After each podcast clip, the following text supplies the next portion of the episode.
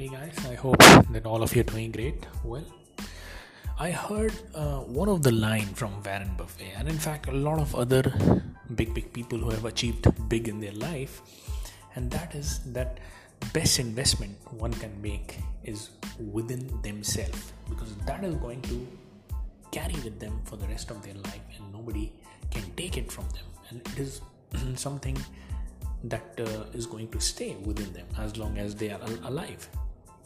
Now, it really, I was not able to sink that thing in within me until I happened to connect the dots. Now, what are the dots that I happened to connect?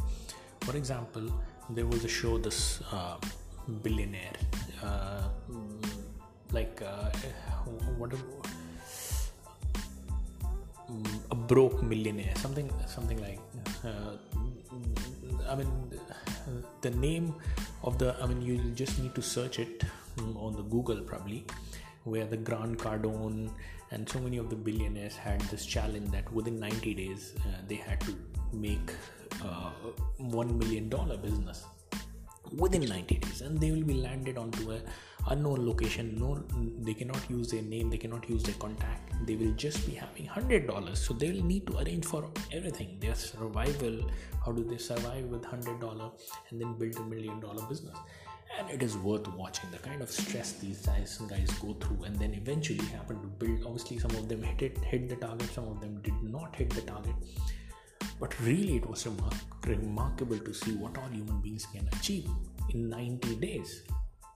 And obviously it's something like they did not have any single penny at any point of time. It is, they just had $100. They have to arrange for the food, they had to arrange for the living, they just had a truck or a car, and then how many things did they do? The flipping of the car, flipping of the business.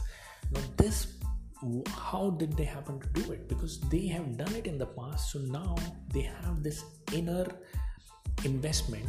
They have invested, there is an inner world investment within them, which has enabled them to actually go out there and achieve the things, go out there and do the things which is going to make a difference in their life. And this is something highly remarkable, guys. We all need to understand that something like this can really affect, we all can make such a big difference in our life, guys, if we happen to actually do the things in the right way. So this very much proved to me that somebody out there who has been a billionaire with nothing, just landing into a situation just as a beggar, they can still go out there and do something like that. So this really affirmed to me that the investment inside is the most important. And now the thing, another thing that you need to know, however number of failures that you have had, however number of things did not go your way, the investment that you invested in went really bad and everything else together.